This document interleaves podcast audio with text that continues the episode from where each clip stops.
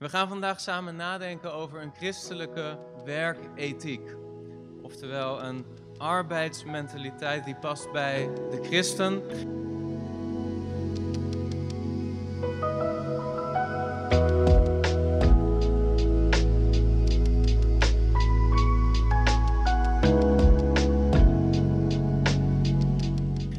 Lezen Efeze hoofdstuk 6, vers 5 tot 9. Ik wil jullie vragen om daarbij samen te gaan staan uit ontzag voor het woord van God. Vaak helpt dat ook om iets um, aandachtiger te lezen. Efeze hoofdstuk 6, vers 5 tot 9. Slaven, wees evenals aan Christus gehoorzaam aan uw Heer naar het vlees, met vrees en beven, oprecht van hart. Niet met ogendienst als mensenbehagers, maar als slaven van Christus. Doe zo van harte de wil van God en dien met bereidwilligheid de Heere en niet de mensen. Vers 8, u weet immers dat wat ieder aan goeds gedaan heeft, hij dat van de Heere terug zal krijgen. Het zij slaaf, het zij vrije. En Heere, doe hetzelfde bij hen, laat het dreigen achterwege. U weet toch dat ook uw Heere in de hemelen is en dat er bij hem geen aanzien des persoons is. Amen. Hoeveel van jullie werken buitenshuis? Ofwel als werkgever, dan wel als werknemer. Ja, best wel een aantal. Hè? Wie werkt er als werkgever hier? Is er iemand een werkgever? Ik zie, zijn er meestal niet zoveel, maar ik zie wel een paar handen, een stuk of drie, vier hier. Wie werkt er als werknemer hier? Nou, dat zijn al een stuk meer handen. Hè? Um, wie werkt er als ZZP'er, dus uh, zelfstandige zonder personeel? Dat zijn er ook nog een aantal. Hè? Jullie hadden die handen waarschijnlijk nog niet omhoog gedaan bij mijn eerdere twee vragen. Werk is een belangrijk levensgebied waar veel tijd in zit.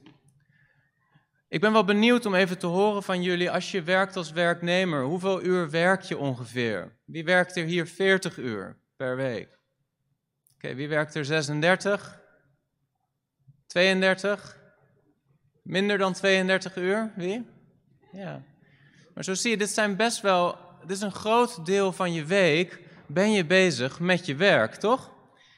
En Paulus, en ik ga niet een hele inleiding geven op de Efezebrief, want dat heb ik negen maanden geleden gedaan toen ik bij jullie kwam. Toen hebben we een gedeelte uit Efeze stuk 4 behandeld. En toen heb ik een algemene inleiding in de brief gegeven. Nou, daarna is er volgens mij ook nog over de brief gesproken. Ik ga niet opnieuw een hele inleiding in de brief geven. Maar hoofdstuk 4 tot 6 van de Efezebrief gaan over praktische heiligheid. Over hoe wandel je als christen op een wijze die waardig is aan de roeping waarmee je geroepen bent. En Paulus past die wandel toe op allerlei levensgebieden. Hij begint te spreken over hoe de waardige wandel van de christen eruit ziet in de context van de gemeente. Eenheid nastreven, elkaar liefhebben.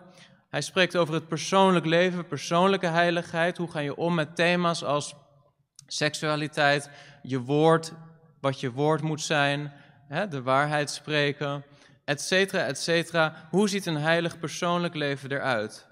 Dan gaat hij door te spreken over het huwelijk. Mannen, heb uw vrouwen lief. Vrouwen, onderwerp u. Wees gehoorzaam aan uw mannen. Nou goed, daar valt een hoop over te zeggen. Daar gaan we het vandaag niet over hebben. Vervolgens spreekt Paulus over het gezin. Het gezinsleven. Wat voor soort vader zou je moeten zijn? Wat voor soort moeder zou je moeten zijn? Wat voor soort kind zou je moeten zijn? Wat overigens ook iets te zeggen heeft over hoe ga je om met je ouders als ze oud zijn. Dat vergeten we vaak, maar we hebben ook een getuigenis te geven als christenen. Hoe gaan we om met ouderen? Die worden vaak vergeten in de samenleving. Laat dat niet gezegd worden van jou als christen, dat je als kind van inmiddels ouder wordende ouders ze maar een beetje links laat liggen. Dat is niet wat Paulus zegt in de Efezebrief. Maar goed, het gezin. En nu komen we op een ander levensgebied en dat gaat over het werk. Hoe ziet een heilige, waardige wandel van een wedergeboren christen eruit op het gebied van werk? En daar gaan we het over hebben. Voordat we daarnaar kijken, is het altijd goed bij dit soort onderwerpen om eerst te kijken naar God en naar Gods karakter, voordat we het hebben over ons als mensen. En als je kijkt in de schrift naar God, dan zie je meteen al dat God een werker is. God is een werker. Lees Genesis hoofdstuk 1, vers 1. Daar begint de Bijbel met het eerste vers en dan staat er: In het begin schiep God de hemel en de aarde. Misschien is dat je niet opgevallen, maar er wordt als het ware meteen gezegd: God is actief. God is niet een God die passief toekijkt, maar meteen zien we een actief God die werkt. Niet omdat het moet of omdat het hem opgelegd wordt, maar omdat het zijn karakter is om te werken. God is een werker. En we lezen in Genesis hoofdstuk 1 hoe God heel actief bezig is te werken. En dan lezen we in vers 31, God zag al wat hij gemaakt had en zie, het was zeer goed. Het werk van God was zeer goed. En dan staat er, toen was het avond geweest, het was morgen geweest, de zesde dag. En we zien in Genesis hoofdstuk 1 hoe God orde brengt in chaos. Hoe hij de leegte opvult en hoe God productief is. Hij is creatief en hij is productief en de kwaliteit van zijn werk is goed. Dat is God. Dat is God. Maar we lezen ook dat de Heer Jezus ook na het scheppingswerk zegt over zijn Vader in Johannes 5, vers 17: Mijn Vader werkt tot nu toe. Mijn Vader werkt tot nu toe en ook ik werk. Zie je dat? Nu kijken we naar de Zoon van God, die het volmaakte beeld van de Vader weerspiegelt. En de Heer Jezus zegt: Mijn Vader werkt en ik werk. En dan kijken we naar het leven van de Heer Jezus, de Zoon van God. En dan zien we een actieve, werkende mens. Overigens staat er in Hebreeën hoofdstuk 1 vers 3 over de Zoon van God, staat er, Hij die de afstraling van Gods heerlijkheid is en de afdruk van zijn zelfstandigheid, die alle dingen draagt door zijn krachtig woord. Hij draagt alle dingen door zijn krachtig woord. God heeft niet alleen maar geschapen, maar God draagt de schepping. Je zou kunnen zeggen, God is ook een dienstverlener. Het is niet alleen een creatief God, het is niet alleen een productief God, maar het is de God die zijn schepping in stand houdt. Weet iemand wat de Heer Jezus deed in zijn leven? Wat was het beroep van de Heer Jezus voordat hij begon met geestelijke bediening? Timmerman, hè? Ja, dat wisten de kinderen denk ik ook nog wel. Er staat in Marcus 6, vers 3 dat ze zeggen: Is dit niet de timmerman de zoon van Maria en de broer van Jacobus en Jozef en van Judas en Simon. En zijn zijn zusters niet hier bij ons? En ze namen aanstoot aan hem. Hoe lang heeft de geestelijke bediening van de Heer Jezus ongeveer geduurd op aarde? Drieënhalf jaar, hè? Ongeveer als de Heer Jezus dertig is, dan wordt hij gedoopt en dan, dan lezen we dat zijn bediening begint. En dat, die drieënhalf jaar, dat is vaak waar wij aan denken als we denken aan de Heer Jezus. Omdat de evangelieën dat beschrijven. Maar op het moment dat dat begint, is de Heer Jezus al dertig en heeft hij waarschijnlijk al twintig jaar lang gewerkt als timmerman. Dat kun je bijna niet voorstellen, dat God naar de aarde komt, vlees wordt en wat gaat hij doen? Timmerman zijn. Zou je toch denken, dat is toch insignificant, dat is toch onbelangrijk? Waarom zou God zich daar mee bezighouden. En denken we, ja, toen de Heer Jezus 30 was, toen begon eigenlijk pas dat wat belangrijk is. En dat is een vergissing. Want de Vader zegt bij de doop van de Heer Jezus: Dit is mijn geliefde zoon, in wie ik mijn welbehagen vind. En op dat moment had de Heer Jezus op aarde nog geen enkel wonder gedaan, nog helemaal geen demonen uitgedreven, zieken genezen, et cetera, et cetera. Hij was op dat moment gewoon al die tijd een timmerman. En toch zegt de vader, dit is mijn zoon, in hem vind ik mijn welbehagen. Ik geloof dat de Heer Jezus de beste timmerman was die er was in die tijd. Ik denk dat veel mensen graag hun timmeropdrachten bij de Heer Jezus brachten. Overigens was een timmerman waarschijnlijk een soort klusjesman, hè, die ook bijvoorbeeld aan bruggen bouwde samen met andere timmermannen. Het was niet waarschijnlijk dat de Heer Jezus alleen maar tafels maakte in een werkplaats thuis, hoewel dat ook onderdeel zou kunnen zijn geweest van zijn werk. Maar de Heer Jezus was misschien ook een, vorm, een soort ZZP'er of een werknemer, dat weten we niet precies. Maar wat belangrijk is, is om te, te zien dat de Heer Jezus werkte. En vervolgens in de geestelijke bediening zien we dat de Heer Jezus zwoegt. Hij zwoegt. Met discipline leidt en sterft hij uiteindelijk voor onze zonde. Na de opstanding onderwijst hij zijn discipelen. Na de hemelvaart bereidt hij een plaats voor voor ons. En hij doet voorbeden. Hij regeert als koning totdat al zijn vijanden onder zijn voeten onderworpen worden. Met andere woorden, de Heer Jezus werkt voortdurend. Ik hoop dat je dat ziet. Wat hij ook aan het doen is, hij is aan het werk. Als Stefanus gestenigd wordt, dan zien we dat hij, hij ziet de hemel geopend. Hij ziet de Heer Jezus aan de rechterhand van de Vader en hij ziet de Heer Jezus staan. De Heer Jezus is actief betrokken in de levens van de gemeente. Hij bouwt zijn gemeente en hij bekommert zich om ons. En het is niet alleen de Vader die werkt en de Zoon die werkt, maar als we kijken naar de Heilige Geest, dan zien we dat hij ook werkt. De derde persoon van de drie-eenheid. Er staat in Johannes 14 dat de Heilige Geest is een helper die herinnert ons aan dingen. Hij brengt dingen in onze gedachten. Hij onderwijst, Johannes 16. Hij doorzoekt en openbaart onze, het hart van God. En openbaart ons dingen van God. 1 Korinthe hoofdstuk 2. Hij getuigt van de Zoon, Johannes 15. Hij overtuigt, Johannes 16, van zonde, oordeel en gerechtigheid. Hij leidt ons, Romein hoofdstuk 8. Hij spreekt door mensen heen, Matthäus 8. Hij is betrokken in de schepping, Genesis hoofdstuk 1. Hij zorgt voor wedergeboorte, Johannes hoofdstuk 3. Produceert vrucht en hij heiligt gelovigen, Gelaten hoofdstuk 5. Met andere woorden, wat je ook vindt van de Heilige Geest, hij is actief. Hij werkt. En zo zie je, de Vader werkt, de Zoon werkt, de Heilige Geest werkt. God is een werker. Ik hoop dat je dat ziet. En nu moet je dit beseffen. De mens is geschapen naar Gods beeld. Om Gods natuur te weerspiegelen. Dat is het ultieme doel van de mens, is om de heerlijkheid van God te reflecteren door het karakter van God te weerspiegelen. En dus zijn wij geschapen om te werken. Dat is Gods bedoeling. Wij zijn geschapen om net als God creatief te zijn, om orde te scheppen in chaos, om waarde te produceren voor andere mensen. En dat brengt ons bij Genesis 1, vers 28.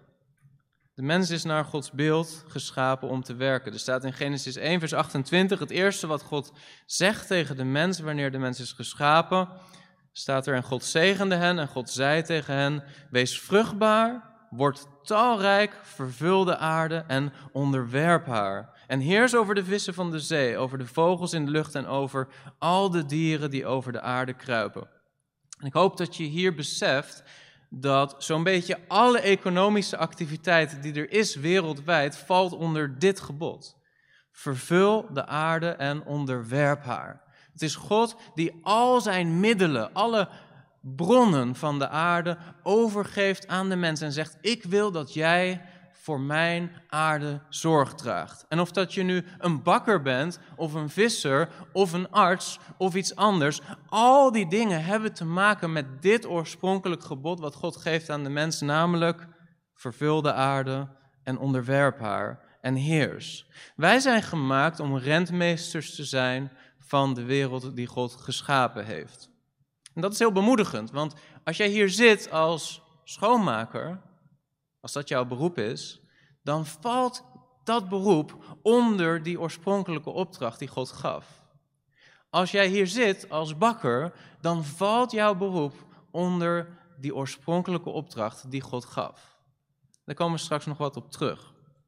Het staat in Genesis 2, vers 15. En dit is nog steeds voor de zondeval. De Heere God nam de mens en zette hem in de hof van Eden om die te bewerken en te onderhouden. Zeg broeder Chris, werken, dat is, dat is toch van na de zondeval, want ik vind dat zo vervelend om te werken. En straks als we in de hemel zijn, ja, dan zullen we gewoon op een soort schommel zitten en rustig uitrusten van... Johnny Cash die zong een lied hè, van When I take my vacation in heaven, what a wonderful time that will be.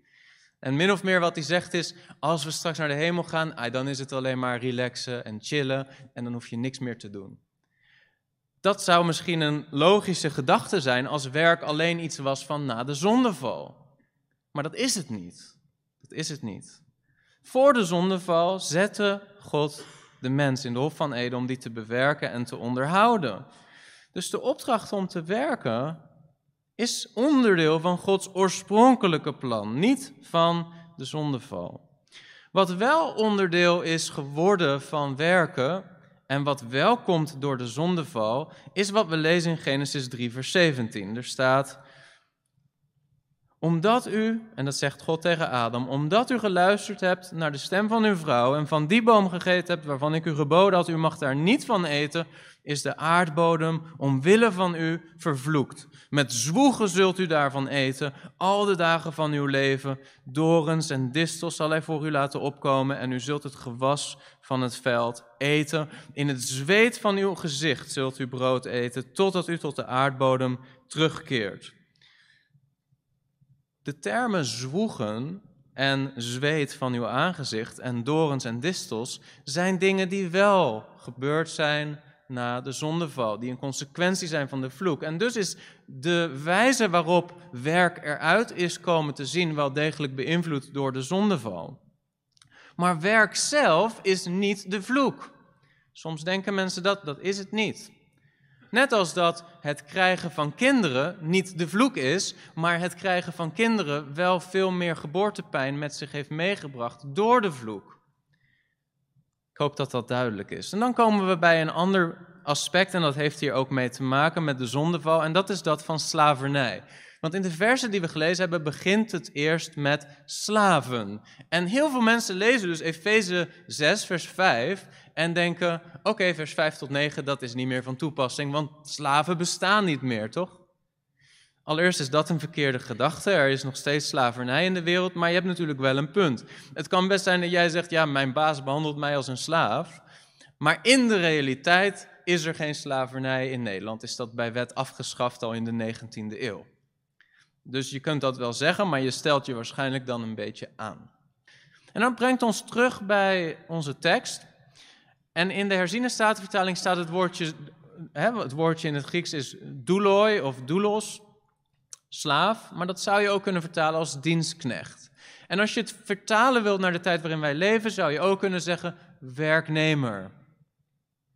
En in die zin is deze, dit schriftgedeelte van toepassing op ons. En kunnen we er iets van leren, ondanks dat je zegt ik ben geen slaaf? Nee, maar in die tijd was dienstknecht zijn of slaaf zijn was zeer vergelijkbaar met wat wij vandaag als een werknemer-werkgever relatie zouden zien.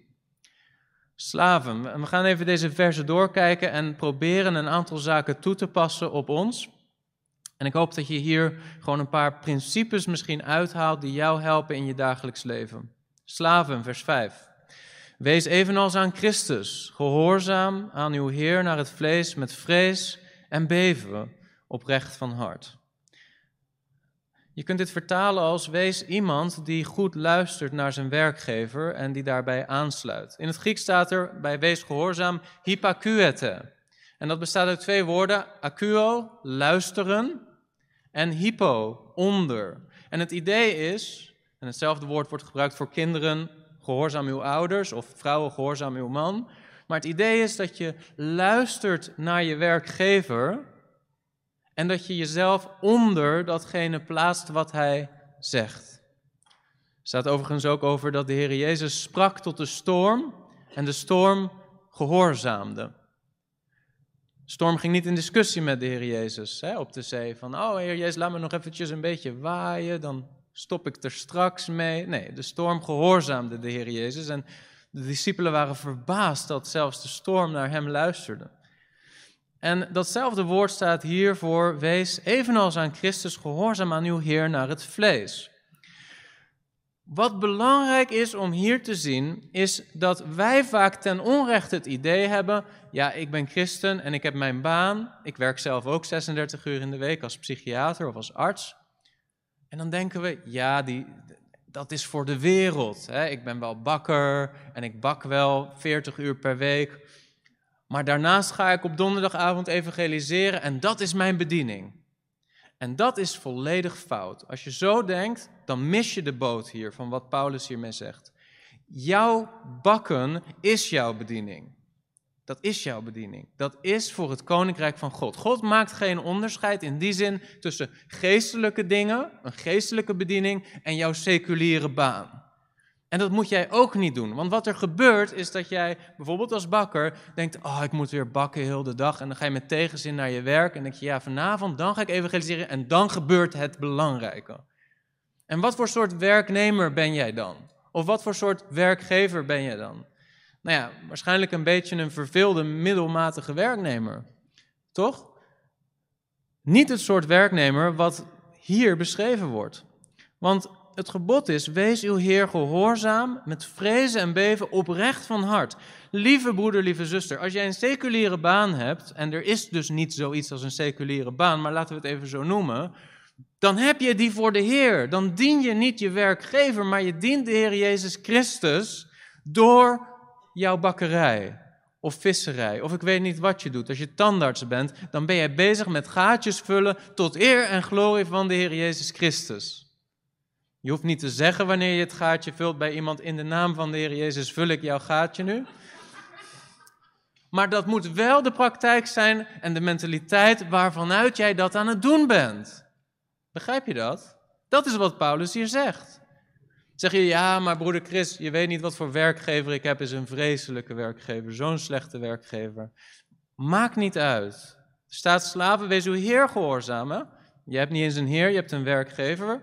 Maar in 1 Petrus hoofdstuk 2 zegt Petrus, slaven, respecteer uw heer, hè, wees gehoorzaam, zowel de goede als de kwaden. Nou, als de slaven toen hun kwade heer konden dienen, dan kun jij ook deze geboden gehoorzaam zijn als je een slechte werkgever hebt.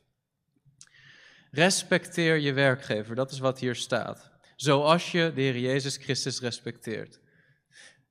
Als de Heer Jezus voor jou zou staan of zou verschijnen aan jou in een visioen en zou zeggen: Luister, ik wil dat je dit of dit of dat zou doen, zou je dan zeggen: Geen zin in, Heer Jezus, ga ik niet doen? Waarschijnlijk niet. Waarschijnlijk zou je zeggen: Heer, wat, wat een voorrecht dat u verschenen bent aan mij en wat een eer dat ik u mag dienen.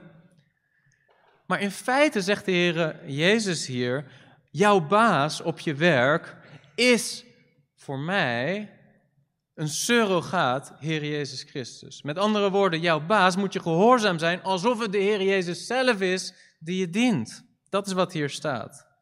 Wees gehoorzaam aan uw Heer naar het vlees, evenals aan Christus. Hostoi Christoi in het Grieks. Met vrezen en met beven. Niet overigens met vrezen en beven omdat je bang bent voor je baas, maar omdat je Christus vreest en uit ontzag voor Christus je werk wil doen voor Hem, oprecht van hart. En dan komen we bij vers 6. Er staat er niet met ogendienst als mensenbehagers, maar als slaven van Christus. Doe zo van harte de wil van God. Het is mogelijk dat een werknemer zijn werk doet om gezien te worden door de baas. Herken je dat of niet? Herken je toch? Iedereen kent toch wel een collega die gewoon de kantjes ervan afloopt. Maar als de baas kijkt, dan denk je: oh, zit hij op de computer? Is hij bezig? Is de baas weg? Oké, okay, mijnenveger gaat weer aan, of schaken, of iets in die. Dat herkennen we toch? We kennen toch collega's die, die vooral werken om gezien te worden. Of helemaal niet heel veel werken, maar in een team werken. En jij werkt keihard in dat team, maar jouw teamleider die strijkt de eer uiteindelijk op. Dat herkennen we toch ook? Zo gaat het. Dat kom je tegen. Maar wat Paulus zegt is, werk niet met ogendienst, staat letterlijk ogendienst of talmodulian, het dienen van ogen. Jij bent niet aan het werk om jouw baas te pleasen of om de ogen van jouw baas te dienen. Jij bent aan het werk om Christus te pleasen, om Christus te dienen. Niet om gezien te worden, niet om de eer ervoor te krijgen, maar omdat je uit liefde voor God met passie je werk wilt doen staat als slaven van Christus. En dan staat er doe zo van harte. Er staat in het Grieks psyches. Vanuit je ziel. Doe vanuit je ziel de wil van God. Ja, maar de wil van God. Broeder Chris, ik weet niet wat de wil van God is. Ik ben nu bezig met. Um, ik ben gymdocent op een middelbare school. En ja, wat is de wil van God voor mijn leven? Dat is de wil van God voor je leven. Dat jij gymdocent bent op dit moment. Het is echt een valkuil. En je komt dit zoveel tegen in, in de evangelische wereld. Dat christenen doen alsof hun baan totaal niet belangrijk is. Want op een dag worden ze misschien door God geroepen om naar Afrika te gaan en het evangelie te prediken. Nou, dat mag wel zo zijn, broeder of zuster. Maar tot die dag is dit jouw bediening. En is het Gods wil dat je daarin trouw bent. Amen? Amen. Oké. Vers 7. Nou, wacht even voordat we daar naartoe kijken. Wat Paulus hier zegt is dat het mogelijk is om je werk op zo'n manier te doen dat je eigenlijk niet gefocust bent op het primaire proces. Elk werk heeft een primair proces. Een bakker bakt brood. Goed brood geven is het primair proces. Politie zorgt voor veiligheid. Veiligheid handhaven is het primair proces. Maar er zijn mensen die doen hun werk niet om het primair proces te bereiken, maar om hun baas te pleasen of om meer salaris te krijgen of omhoog te gaan. Zie en dat zijn allemaal de randzaken die ook onderdeel kunnen zijn van het werk. En we zijn allemaal kwetsbaar om ons op een gegeven moment meer met dat soort dingen bezig te houden. De politiek van mijn baan, of mijn salaris, of mijn werkomstandigheden. En minder gefocust te zijn op het primair proces. Nou, ik werk als psychiater. Wat is mijn primair proces? Ik wil mensen helpen. Ik wil goed luisteren naar mensen. Ik wil begrijpen wat hun probleem is. Ik wil dat zij zich begrepen voelen. En ik wil hun helpen om bepaalde problemen in hun leven te overwinnen. Dat is mijn primair proces. Maar ik kan ook bezig zijn met: ja, um, gaat mijn salaris wel omhoog? Hoe zit het met mijn positie in de organisatie? Dat zijn randzaken. En wat Paulus hier zegt in bredere zin is: wees vol passie voor het primaire proces. En laat het karakter van God daardoorheen zichtbaar worden. Begrijp je wat ik bedoel of niet? Ik hoop dat je begrijpt wat ik bedoel. Doe van harte de wil van God. Word God zichtbaar in de wijze waarop jij je werk doet. Lever jij de beste kwaliteit van werk die je zou kunnen leveren? Of dat je nu een metselaar bent die muren maakt, maak jij die muur tot eer en glorie van, uw, van God. En zorg je ervoor dat wat jij doet, of dat het nou een muur is of iets anders, dat je dat doet tot heerlijkheid van God. En dat mensen zullen zeggen: deze metselaar maakt een hele mooie muur. En hij is altijd blij, wat er ook gebeurt. Hij doet zijn werk met vreugde en ik snap er niks van. Ik snap er niks van. En als hij vraagt, Waarom heb jij nou zoveel passie voor zoiets als een muur met zich? Ik doe het voor mijn Heer. Ik doe het voor mijn Heer. Ik maak de beste muur die je kan maken voor degene die voor mij gestorven is, om Hem te behagen. Werkgevers zouden jaloers moeten zijn op elkaar wanneer de een zegt tot de ander: Heb jij een christen in dienst? Heb jij een christen? Wauw, hoe kom ik aan een christen? Die christenen zijn zulke goede werknemers. Ze hebben zoveel passie, zijn zo, gaan de extra mile. Ze zouden jaloers moeten zijn. Is dat de praktijk in het christelijk leven? Of is het, ja, ik heb een christen en eigenlijk hij doet zijn werk niet. Hij is alleen maar bezig met zoeken naar mogelijkheden om te evangeliseren, want hij vindt zijn werk niet belangrijk. Hij denkt dat dat belangrijker is. Zo staan veel christenen ook in hun werk, hè? Een soort geheime agent van de Heer Jezus Christus. Van ja, die muur doet er niet toe. Ik moet gewoon koffie drinken met de klant en dan kan ik getuigen van het evangelie. Hé, hey, dat is niet jouw roeping. Tuurlijk, als de Heer die deur opent, doe dat. Maar vergeet niet, jouw getuigenis is die muur die je daar aan het maken bent. Dat is je getuigenis. En mensen zullen wel zien dat je christen bent, geloof mij maar.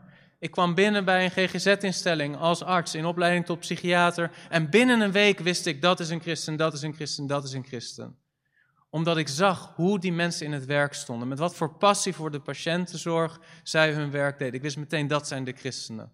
En ik zag meteen, die doet zijn werk om de Heer te behagen. En dan later hoor, hoor ik iemand zeggen, ja, ik ben een christen. Zeg ja, dat verbaast me niet, dat, dat wist ik eigenlijk wel.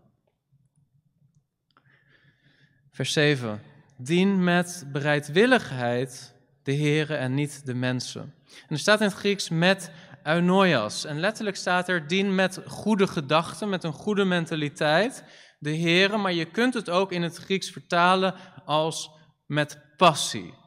Doe je werk met passie. Je dagelijks beroep is onderdeel van het Koninkrijk van God. Doe het met passie. En dan staat er vers 8: U weet immers dat wat ieder aan goeds gedaan heeft, hij dat van de Heere terug zal krijgen, het zij slaaf, het zij vrije. En nu, nu wordt het echt heel interessant. Want nu begint Paulus de wijze waarop je als werknemer je werkgever dient te verbinden aan het oordeel van God. Hij zegt, ieder goeds wat iemand doet, dat krijgt hij van de Heer terug. Stel je voor dat jij, en ik hoop dat je dit beseft, dat jij je werk aan het doen bent. Je bent je brood aan het bakken. Je zegt, ik wil het beste brood. Of je werkt bij McDonald's en je maakt een Egg McMuffin in de ochtend voor iemand. En je denkt, wat heeft dit nou te maken met het koninkrijk van God? Maar wat Paulus hier zegt is, nee, jij maakt die Egg McMuffin om de Heer Jezus Christus te dienen. En je maakt de beste Egg McMuffin die je kunt maken. En niemand hier heeft gehoord van een Egg McMuffin, of wel? Niemand? Oké, een hamburger bij McDonald's, ja? Hamburger bij McDonald's. Macroket kennen jullie. Oké. Er zijn mensen die die dingen in elkaar zetten. En de ene keer krijg je er eentje die helemaal uit elkaar valt. Dat je denkt, wie heeft dit gedaan? En de andere keer krijg je eentje dat je denkt, wat een prachtige, prachtige hamburger. Ja, toch? En dan zegt Paulus, u weet immers dat wat ieder aan goeds gedaan heeft. Stel je voor dat je in die categorie van goed kunt zetten, hey, jij bent al, als standaard, je hebt dat gaatje gevuld, maar je hebt dat goed gedaan. Je hebt het goed gedaan. Je hebt die hamburger in elkaar gezet. Dat is een goede hamburger die je hebt gemaakt. En dan zegt Paulus, wat je ook aan goed gedaan hebt, dat zal je van de Heer terugkrijgen. Dus hoe jij je werk doet, de Heer Jezus kijkt ernaar. Hij kijkt ernaar en op de dag van het oordeel zal hij je belonen naar je werken. Zie je, maar dat gaat toch over evangelisatie op de straat? Nee, dat gaat over hoe je je werk doet. Het gaat over hoe je werk doet. Anders zou hij het niet zeggen in de context van een slaaf die zijn heer dient. Jouw getuigenis is de wijze waarop je met passie je beroep uitoefent. En natuurlijk weet ik, er zijn bepaalde beroepen die je als christen niet met een rein geweten kunt doen. Ik zeg niet dat je tot eer van God een abortusarts kunt zijn. Ik denk dat er bepaalde beroepen zijn die zodanig ingaan tegen Gods wil, dat je ze niet kunt doen tot eer en glorie, van God. Maar veruit het grootste deel van de beroepen is gewoon gericht op het algemeen welzijn van de samenleving. En als jij docent bent op een basisschool, hey, dan kan je dat doen tot eer en glorie van de Heer Jezus Christus. En dan wil ik je aanmoedigen, laat niet toe dat je een tegenstelling gaat creëren in je hoofd tussen dat werk wat je doet als juffrouw voor groep 7 en vermeende geestelijke dingen die belangrijker zijn. Nee, jouw getuigenis, je bent een zoutend zout, een lichtend licht, ligt daar op je werkplaats. Ik hoop dat je hier iets aan hebt. Zorg ervoor dat andere mensen zich gezegend voelen door de wijze waarop jij jouw werk doet. En als je bij Kruidvat werkt en je bent een vakkenvuller bij Kruidvat, zorg er dan voor dat mensen het karakter van de Heer Jezus Christus weerspiegeld zien in jou. De liefde, de blijdschap, de vrede, de langmoedigheid, de vriendelijkheid, de goedheid, zachtmoedigheid, trouw, zelfbeheersing, al die dingen die de Bijbel omschrijft als de vrucht van de geest, kunnen zichtbaar worden in de manier waarop jij vakken vult bij de kruidvat. Echt waar. En dat is je getuigenis. En dan komen mensen vanzelf naar je toe en zeggen: Wat is dat met jou? Wat jou anders maakt? Wat is dat met jou dat jij hier met zoveel vreugde dit aan het doen bent? Terwijl ik denk: Waarom ben ik hier? Zeg je, dat is de Heer Jezus Christus en wat Hij gedaan heeft in mijn leven. Ik dien de Heer. Laat dat je getuigenis zijn.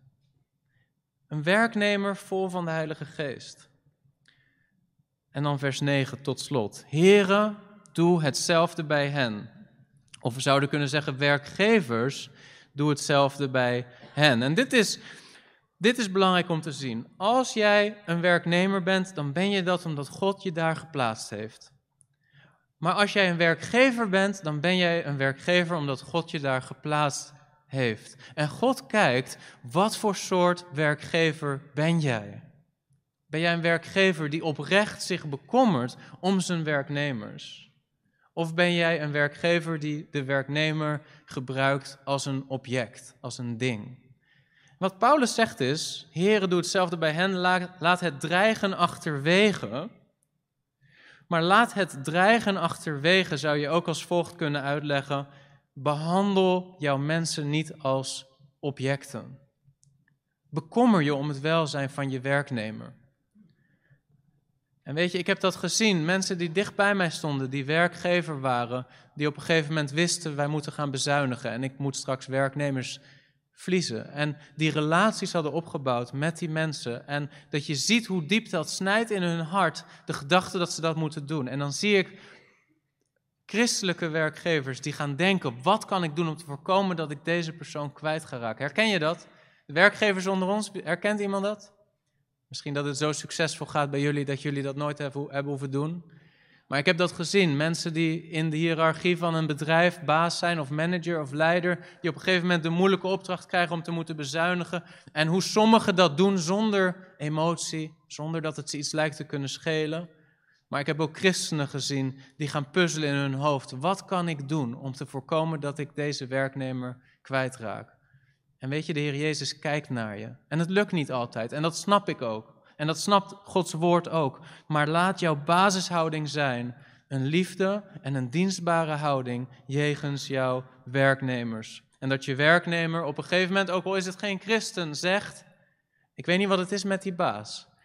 Maar dit is een ander soort baas dan wat ik tot nu toe heb gehad. Dit is iemand die oprecht geeft om mijn welzijn. Die me vraagt hoe gaat het met me. Die zich bekommert om mij. Als ik ziek ben, krijg ik een kaart van hem. Dat is jouw getuigenis als werkgever. En dan zegt Paulus erachteraan: U weet toch ook dat uw Heere in de hemelen is en dat er bij hem geen aanziens des persoons is. Er is bij hem geen aanzien des persoons. Voor de Heer Jezus is er geen slaaf of vrije, geen werkgever of werknemer, geen heer of geen slaaf. Voor hem is ieder mens gelijk en aan de voet van het kruis staan we allemaal op gelijke hoogte. Of misschien zouden we beter kunnen zeggen op gelijke laagte. Of dat je nu werkgever bent van een groot bedrijf, of je bent werknemer en je maakt ergens de toiletten schoon. Voor God is er geen verschil. God kijkt naar het hart waarmee jij je werk doet. En of dat je dat doet voor Hem. En als je dat doet voor Hem, laat dit je bemoedigen. Dan zal de Heer Jezus jou belonen naar al het goeds wat je doet. Omdat je niet de mens dient, maar je dient de Heer Jezus. En ik wil je uitdagen, zo aan het eind van deze boodschap, om goed na te denken over je leven waar je staat op dit moment, wat je werk is, wat je vak is.